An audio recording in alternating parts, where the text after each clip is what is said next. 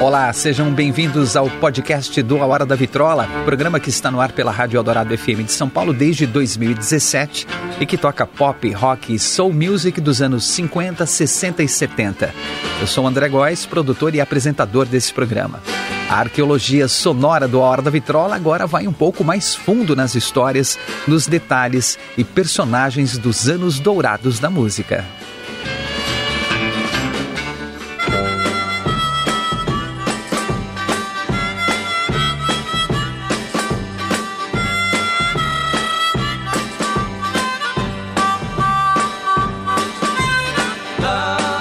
John Lennon costumava dizer a respeito de sua parceria de lendário sucesso com Paul McCartney que os dois apenas queriam se comunicar com a música.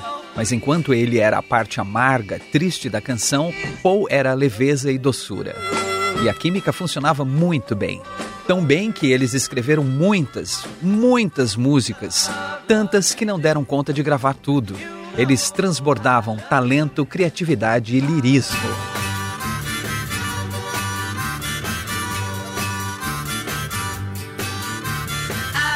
Em discos oficiais dos Beatles, entre 1962 e 1970, foram gravadas mais de 180 músicas próprias, considerando a dupla Lennon e McCartney, composições de George Harrison, de Ringo Starr e eventuais parcerias entre os músicos.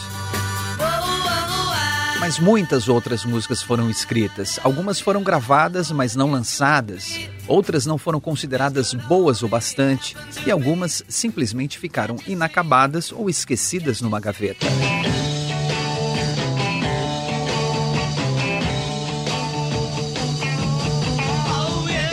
Essas músicas que John, Paul e até George cederam a outros artistas e muitas vezes ajudaram a impulsionar a carreira deles, afinal, quem não gostaria de ter uma música com o selo de qualidade The Beatles no seu repertório, não é mesmo?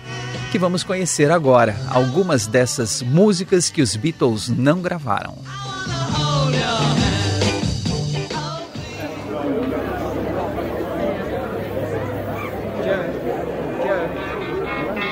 Liverpool, 6 de julho de 1957.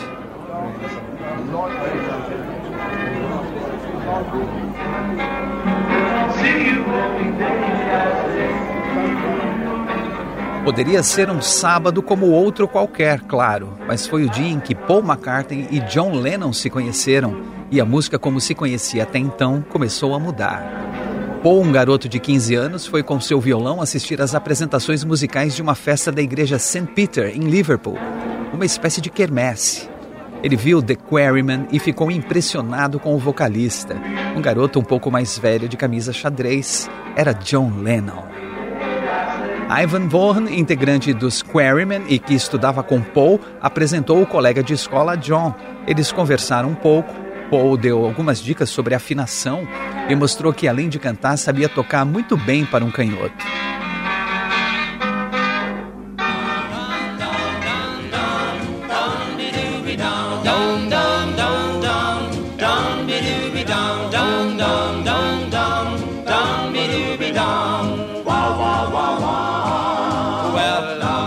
Gostou e retribuiu tocando uma música que tinha ouvido há uma semana no rádio. Ele sabia o refrão e improvisou na hora o resto da letra. Era The Del Vikings, Can Go With Me. Que ele cantou Can Go With Me to the Penitentiary. A postura um tanto arrogante e exibicionista típica adolescente não diminuiu a admiração que um criou pelo outro. Dias depois, Pete Shotton, outro integrante do The Quarrymen, estava andando de bicicleta e encontrou Paul por acaso na rua. Como lembrou de uma conversa que o grupo teve, considerando a possibilidade de chamar o rapaz canhoto para a banda, fez o convite a Paul ali mesmo, na calçada. Paul pensou por alguns instantes, hum, ok, e aceitou a proposta.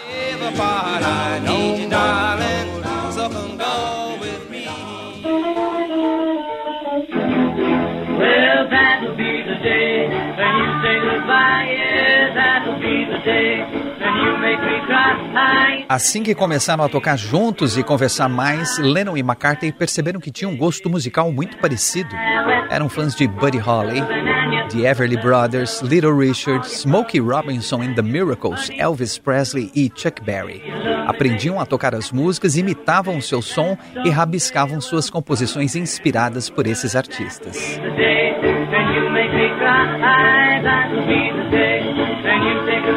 A dupla passava horas na casa de um ou de outro escrevendo músicas. Ora um trazia uma música incompleta e o outro ajudava a terminar, ora os dois juntavam pedaços inacabados e formavam uma nova canção. Chamavam os amigos da escola para ouvir em primeira mão as novas músicas e testar as reações para incluir no setlist do The Quarryman. O acordo de adolescentes, firmado com um aperto de mão aos 16 ou 17 anos, dizia que todas as composições, mesmo que escritas somente por Paul ou John, seriam creditadas a Lennon e McCartney. E o acordo se tornou um contrato em 1962. Vamos conhecer então algumas dessas canções que sobraram dos Beatles. The Foremost, I'm in Love.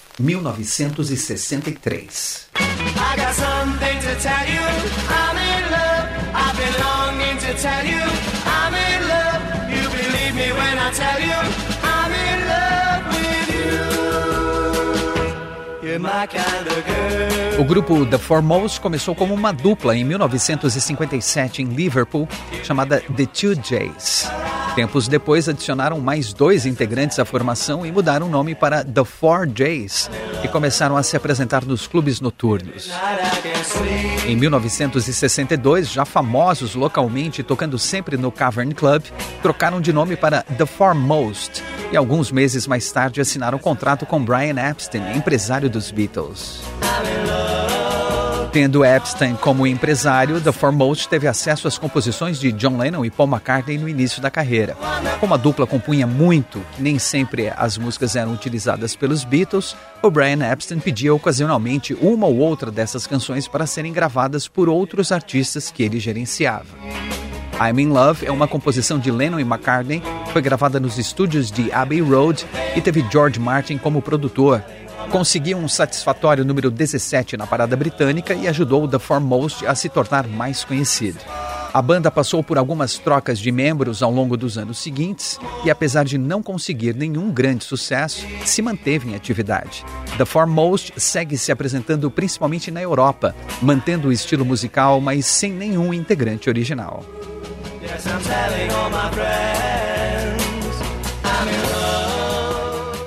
The Applejacks, Like Dreamers Do.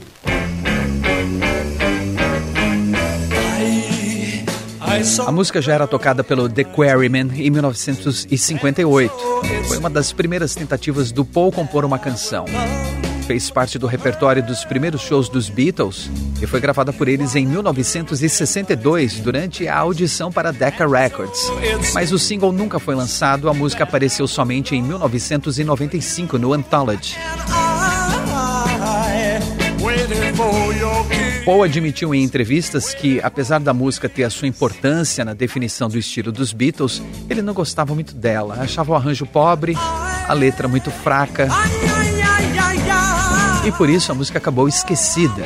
Mesmo assim, ele via algum potencial nela e por isso ofereceu ao The Apple Jacks, grupo que os Beatles conheceram durante um ensaio para uma apresentação de TV.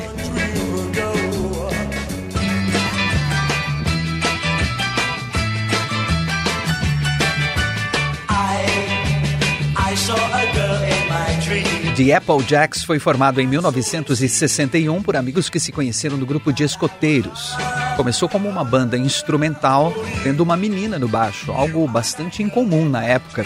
E somente em 1963 incluíram um vocalista, o Al Jackson. Eles aceitaram a música oferecida por Paul McCartney, gravaram e fizeram um sucesso moderado com ela, chegando ao número 20 na parada britânica.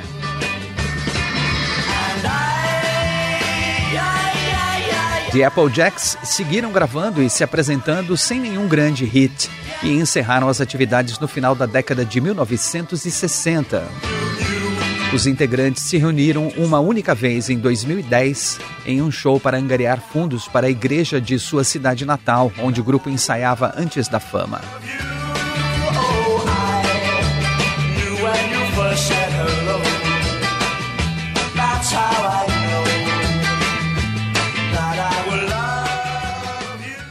The Strangers with Mike Shannon, One and One is Two, 1964.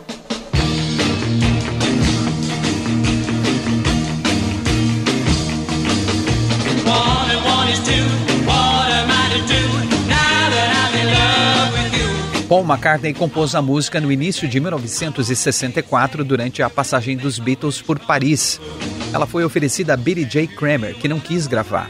O grupo The Foremost então gravou a música com a participação de Paul McCartney do baixo, mas ninguém gostou do resultado e a versão nunca foi lançada.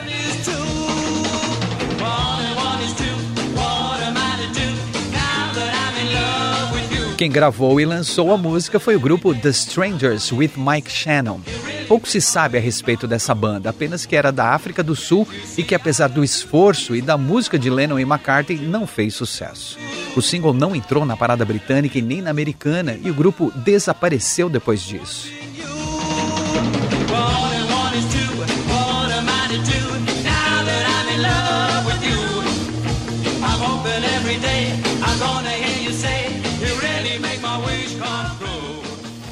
Tommy Quickly Tip of My Tongue, 1963.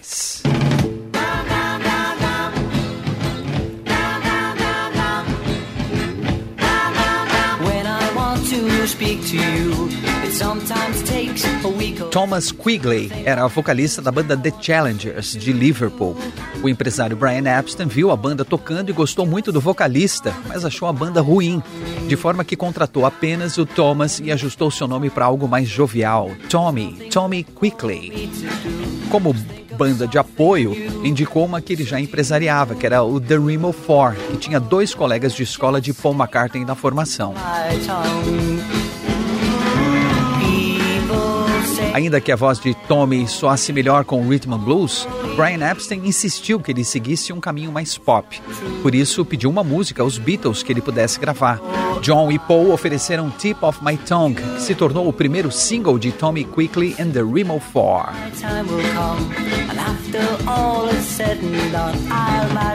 Mesmo com toda a divulgação nas rádios e a apresentação em programas de TV para impulsionar a sua carreira, a música não fez sucesso. Tommy lançou mais quatro singles já sem a banda de apoio, mas todos fracassaram.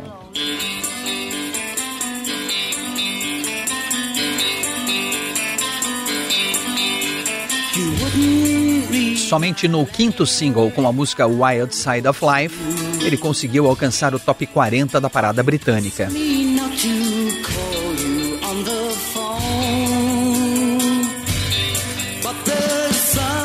Empolgado com a chance de fazer decolar a carreira de mais um de seus pupilos, Brian Epstein pediu novamente uma música aos Beatles para Tommy gravar, e Paul e John ofereceram então No Reply. Mas o cantor já estava bem cansado da pressão por gravações, fazer shows e ter sucesso, e quando a fama chegou, ele não conseguiu lidar com ela e pediu um tempo da carreira, recusando-se a gravar a música. This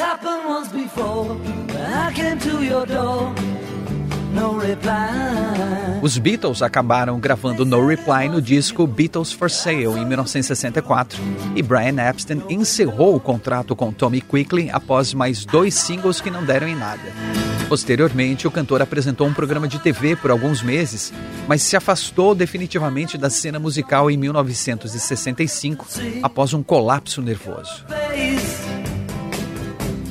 I tried to telephone, they said you were not home. That's a lie. Billy J. Kramer, Back to Me. You'll never know how much I really love you. You'll never know how much I really care. Nascido William Howard Ashton, o cantor foi descoberto pelo empresário Brian Epstein e conquistou a simpatia dos Beatles. Epstein pediu que ele escolhesse um nome artístico e ele decidiu ser Billy, diminutivo de William, Kramer, nome escolhido aleatoriamente na lista telefônica. John Lennon que sugeriu o J no meio do nome, o J, não é? Billy J. Kramer, que não significava nada, mas daria um ar mais sofisticado e exclusivo. Seu primeiro single foi lançado em 1963 com uma versão de Do You Want to Know a Secret? Música produzida pelo George Martin, que os Beatles gravaram em seu primeiro álbum Please Please Me. O single com Billy J. Kramer chegou ao número 2 na parada britânica e Billy J. Kramer decolou para o sucesso.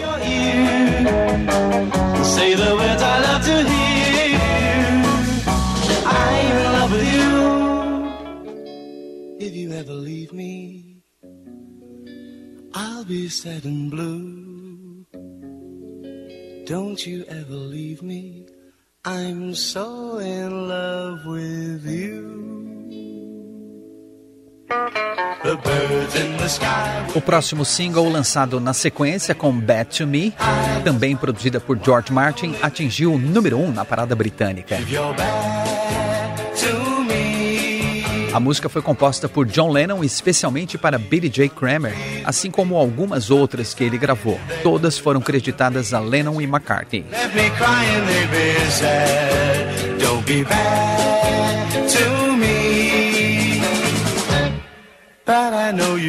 Com a boa repercussão, Billy J. Kramer gravou ainda I'll Keep You Satisfied, mas não queria ficar à sombra dos Beatles e recusou a música I'm in Love, gravada pelo The Foremost que ouvimos, para experimentar sons diferentes de outros compositores.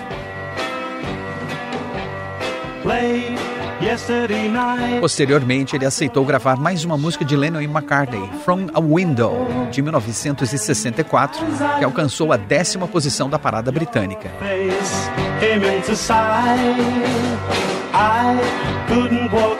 Mesmo sem nenhum outro sucesso, Billy J. Kramer seguiu na carreira musical, lançando vários singles e coletâneas. Ele está atualmente com 77 anos e participou nos últimos anos de festivais nostálgicos e comemorativos de músicas do movimento Mercy Beat.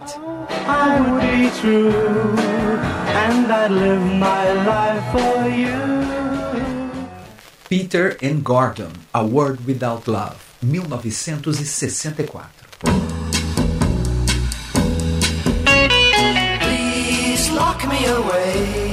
Entre 1963 e 1968, Paul McCartney namorou a atriz Jane Asher e morou um tempo na casa dela. O irmão mais velho de Jane, Peter Asher, tinha uma dupla musical com o um amigo Gordon Waller, Peter and Gordon. Assim, a dupla teve acesso a alguns privilégios, como gravar no estúdio Abbey Road e ter músicas produzidas por George Martin. E, claro, gravar composições de Lennon e McCartney. I'm okay, here I'll stay. A World Without Love foi o primeiro single lançado por Peter and Gordon no começo de 1964. Foi escrita por Paul McCartney quando ele tinha 16 anos, em 1958, mas ele não achava a música tão boa. John Lennon achou a letra muito boba e disse que não servia para os Beatles, e por isso a música ficou engavetada por alguns anos.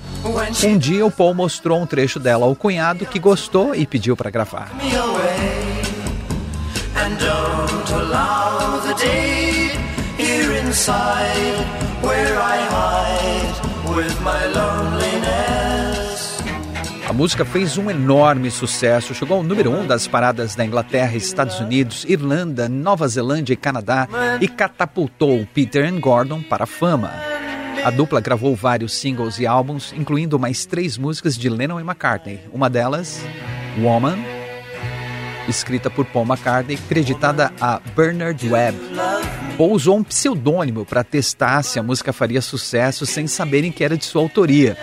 Mas um jornalista acabou descobrindo e publicou uma resenha sobre o single. Esse Bernard Webb é muito talentoso, compõe muito parecido com o Paul McCartney. e a música alcançou a posição número 28 da parada britânica. A dupla Peter and Gordon se separou em 1968. No mesmo ano, terminou o namoro de Paul e Jane, mas a amizade com Peter continuou, tanto que ele se tornou executivo da Apple Records e ajudou a contratar James Taylor e o Badfinger para a gravadora.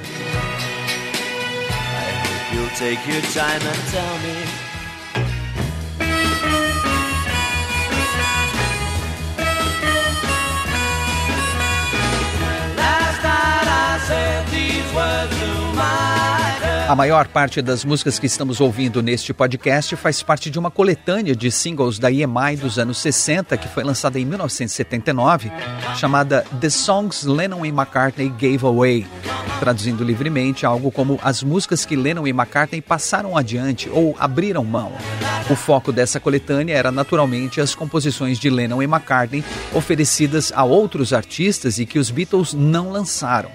No início da parceria musical, Paul e John começaram a demonstrar um interesse em se tornarem uma dupla de compositores tão relevante na época quanto Jerry Goffin e Carole King, ou Jerry Lieber e Mike Stoller.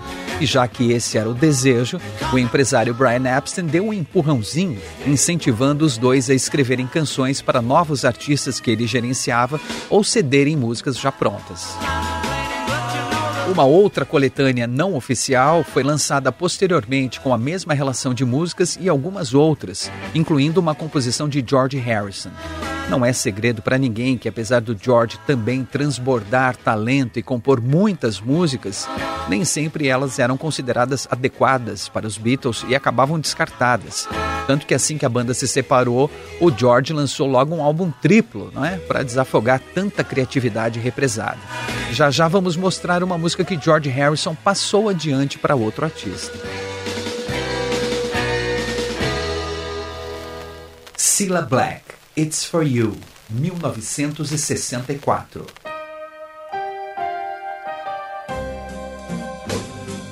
I'd say someday I'm bound to give my... Cilla Black foi uma cantora de Liverpool que fez parte do movimento Mercy Beat e se tornou grande amiga dos Beatles. Priscilla Maria Veronica White gostava de cantar e estava determinada a seguir a carreira artística. Ela batalhou para conseguir um emprego no Cavern Club para conhecer músicos e executivos de gravadoras. Ela trabalhava na chapelaria. Ela também cantou algumas vezes no clube nos dias de apresentação de cantores iniciantes. O jornal local The Mercy Beat, que falava da cena musical de Liverpool, publicou uma nota sobre ela, mas o editor fez uma confusão com o seu nome e a chamou de Cilla Black em vez de Cilla White. Ela gostou e adotou como nome artístico. Cilla Black começou a cantar em bares e clubes e também no próprio Cavern Club como convidado de grupos musicais famosos na região. Numa dessas apresentações, foi notada pelos Beatles, ainda no início da fama. Eles se tornaram amigos e John Lennon a apresentou ao empresário do grupo, Brian Epstein, que a contratou.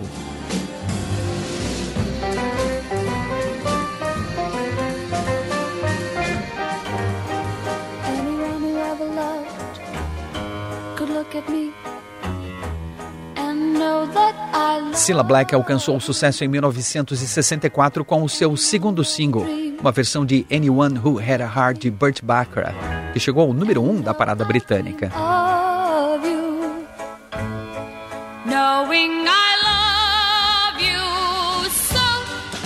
Paul McCartney se inspirou nessa música para compor It's For You exclusivamente para Cilla Black. Ele inclusive tocou piano na gravação produzida por George Martin. A música se tornou mais um sucesso da cantora em 1964, alcançando o número 7 da parada. JR Penina, 1969.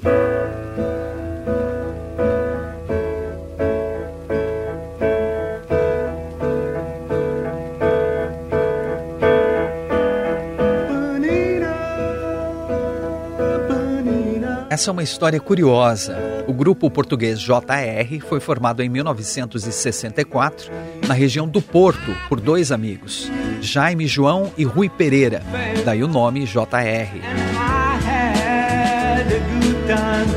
Em 1968, o grupo conseguiu um contrato para tocar no bar do Hotel Penina, em Algarve, região turística no sul de Portugal. Em dezembro daquele ano, Paul McCartney estava de férias na casa de amigos com a sua futura esposa Linda Eastman e passou pelo hotel para trocar dinheiro. Ele não tinha escudos, tinha só libras, precisava trocar dinheiro. Os rapazes da banda viram o Paul, veja, e foram falar com ele, claro. Convidaram ele para ver a banda tocando. O Beatle aceitou e ficou vendo a apresentação enquanto bebia no bar. Depois de um tempo, já meio alegrinho, sabe como é que é, ele levantou de sua mesa e se ofereceu para tocar com a banda. Veja só, Tocou piano, depois tocou bateria e por fim voltou ao piano e começou a improvisar uma música com o nome do hotel, Penina. O baterista do JR, Giuseppe Flamínio, contou numa entrevista que ele ficou impressionado com a facilidade que o Paul compôs a música. Abre aspas. Foi como ver alguém fazendo um café instantâneo, ficou pronto ali, na hora. Impressionante. Fecha aspas. Paul deu a música Penina pronta para os rapazes que gravaram em um EP com outras três músicas pela gravadora Philips. Mesmo com uma canção de autoria de um Beatle, o disco não fez sucesso e passou totalmente despercebido.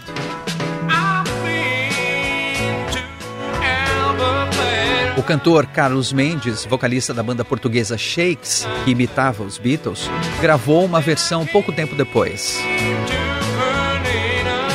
ele, mesmo ele imitando de forma impressionante a voz do Paul, a música também não emplacou.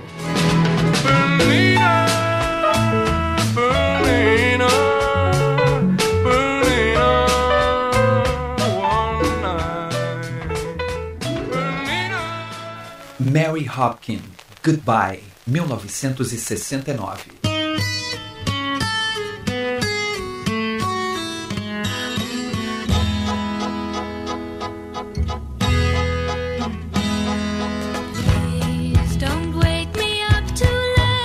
Mary Hopkin foi a primeira cantora contratada pela Apple Records, gravadora dos Beatles. Nascida no país de Gales, foi descoberta pela supermodelo Twiggy, que a viu cantando num show de talentos na TV e indicou ao seu amigo Paul McCartney.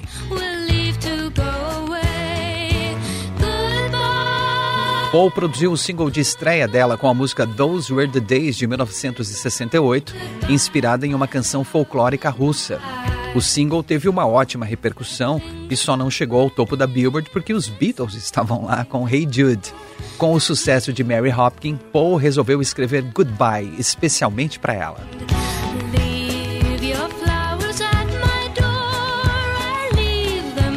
A música foi creditada a Lennon e McCartney e lançada como single em 1969.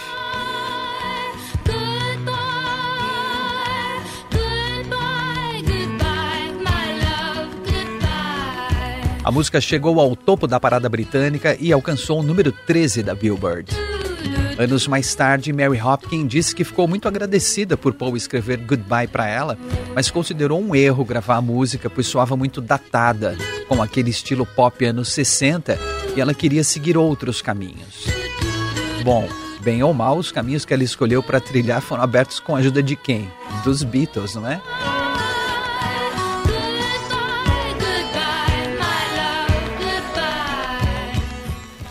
Badfinger, Come and Get It, 1969.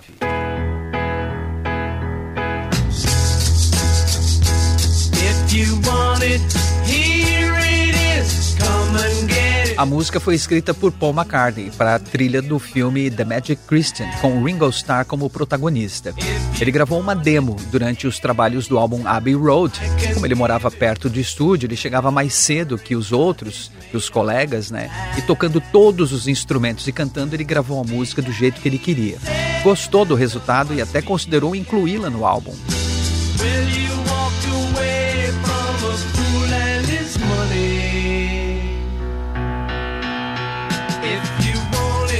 Alguns dias depois, ele ouviu que os membros da banda The Ives, contratada da Apple Records e que já tinha lançado dois singles sem repercussão, estavam insatisfeitos e reclamando que estavam sendo deixados de lado na gravadora.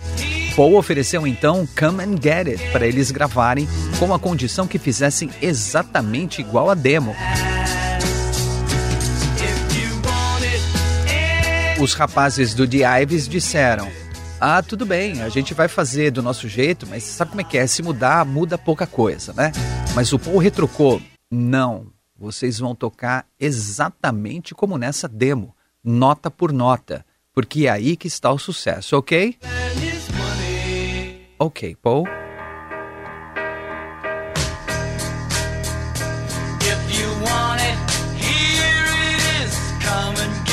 E assim eles fizeram, e o single foi lançado no final de 1969, promovendo mais uma grande mudança para alçar aquela banda ao sucesso. O nome de Ives, considerado muito fraco, foi mudado para Badfinger, inspirado no nome original de, da música With a Little Help from My Friends, que era Badfinger Boogie. E Paul estava certo. A música entrou no top 10 da Billboard e da parada britânica também, e lançou Badfinger como uma grande banda de rock.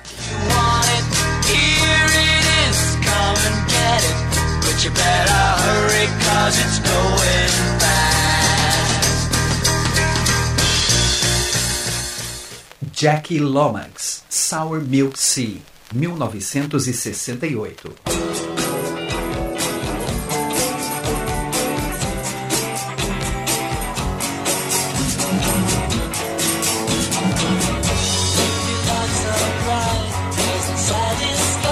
A música foi escrita por George Harrison durante o período em que os Beatles estavam na Índia, estudando meditação com o guru Maharishi Yogi. A letra faz referência à meditação transcendental, falando de seus benefícios, e a banda chegou a gravar uma demo durante o início dos trabalhos no White Album, lançado no final de 1968. Mas àquela altura, John Lennon já tinha declarado publicamente que foi um erro eles terem passado aquele tempo na Índia e não queria mais que a banda fosse associada ao guru, então a música foi descartada.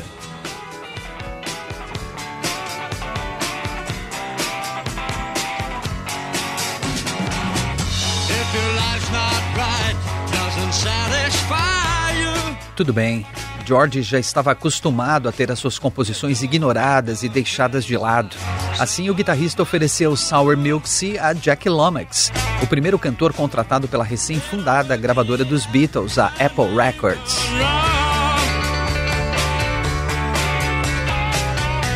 George produziu a faixa, tocou guitarra, fez vocais de apoio e ainda participaram da gravação Paul McCartney do baixo, Ringo Starr da bateria, Eric Clapton na segunda guitarra e Nick Hopkins no piano. Mesmo com toda essa produção, a música não fez sucesso. Não por ser ruim, muito pelo contrário, né? A música é ótima mas foi por um erro de estratégia. A gravadora Apple lançou alguns singles de novos artistas junto com o single de Hey Jude dos Beatles. A ideia era de que a Hey Jude ajudasse a alavancar as vendas dos outros singles, mas aconteceu justamente o contrário. Acabou ofuscando todos eles.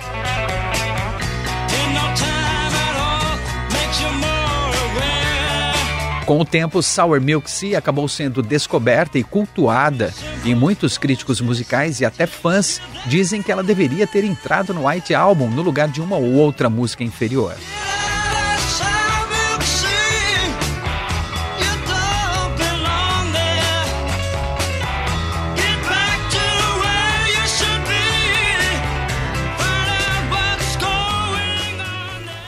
The Rolling Stones, I Wanna Be Your Man, 1963.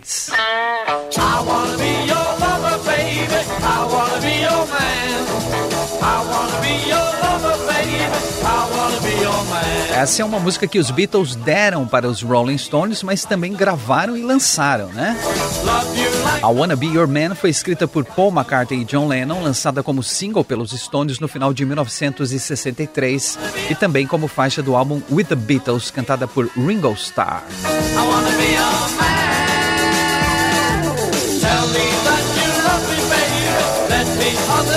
Segundo conta Paul McCartney, ele e John estavam caminhando, voltando de um almoço pela rua, quando passou um táxi com dois rapazes gritando o nome deles. Eram Mick Jagger e Keith Richards. Eles entraram na brincadeira e gritaram de volta: "Oh, dá uma carona aí!" E pularam para dentro do táxi.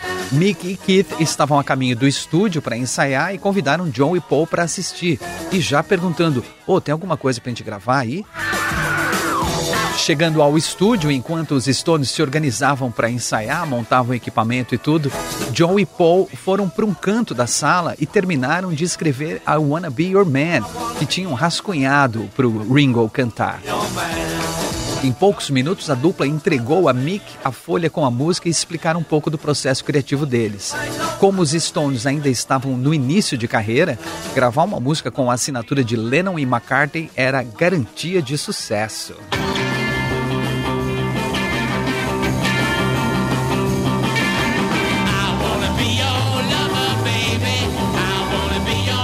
A versão dos Stones alcançou o número 12 na parada britânica. Nada mal para quem estava lançando seu segundo single e só tocava covers de blues norte-americanos até então.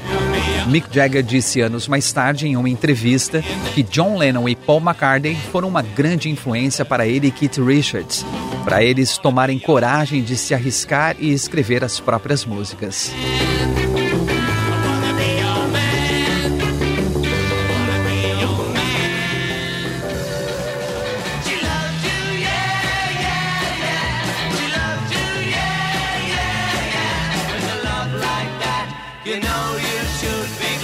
Assim como os Rolling Stones, muitos outros artistas se sentiram desafiados a criar suas próprias músicas inspirados pelos Beatles.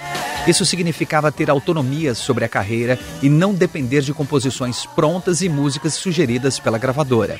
Foi uma revolução, apenas mais uma dentre as muitas que eles causaram. É inegável a influência que os quatro rapazes de Liverpool tiveram nas mudanças que aconteceram no mundo da música e também na cultura, na moda, no comportamento, na sociedade como um todo, no mundo, na vida. E tudo isso porque o universo quis que naquele dia 6 de julho de 1957, John Lennon e Paul McCartney se conhecessem em uma quermesse. You know we should be glad. Be glad.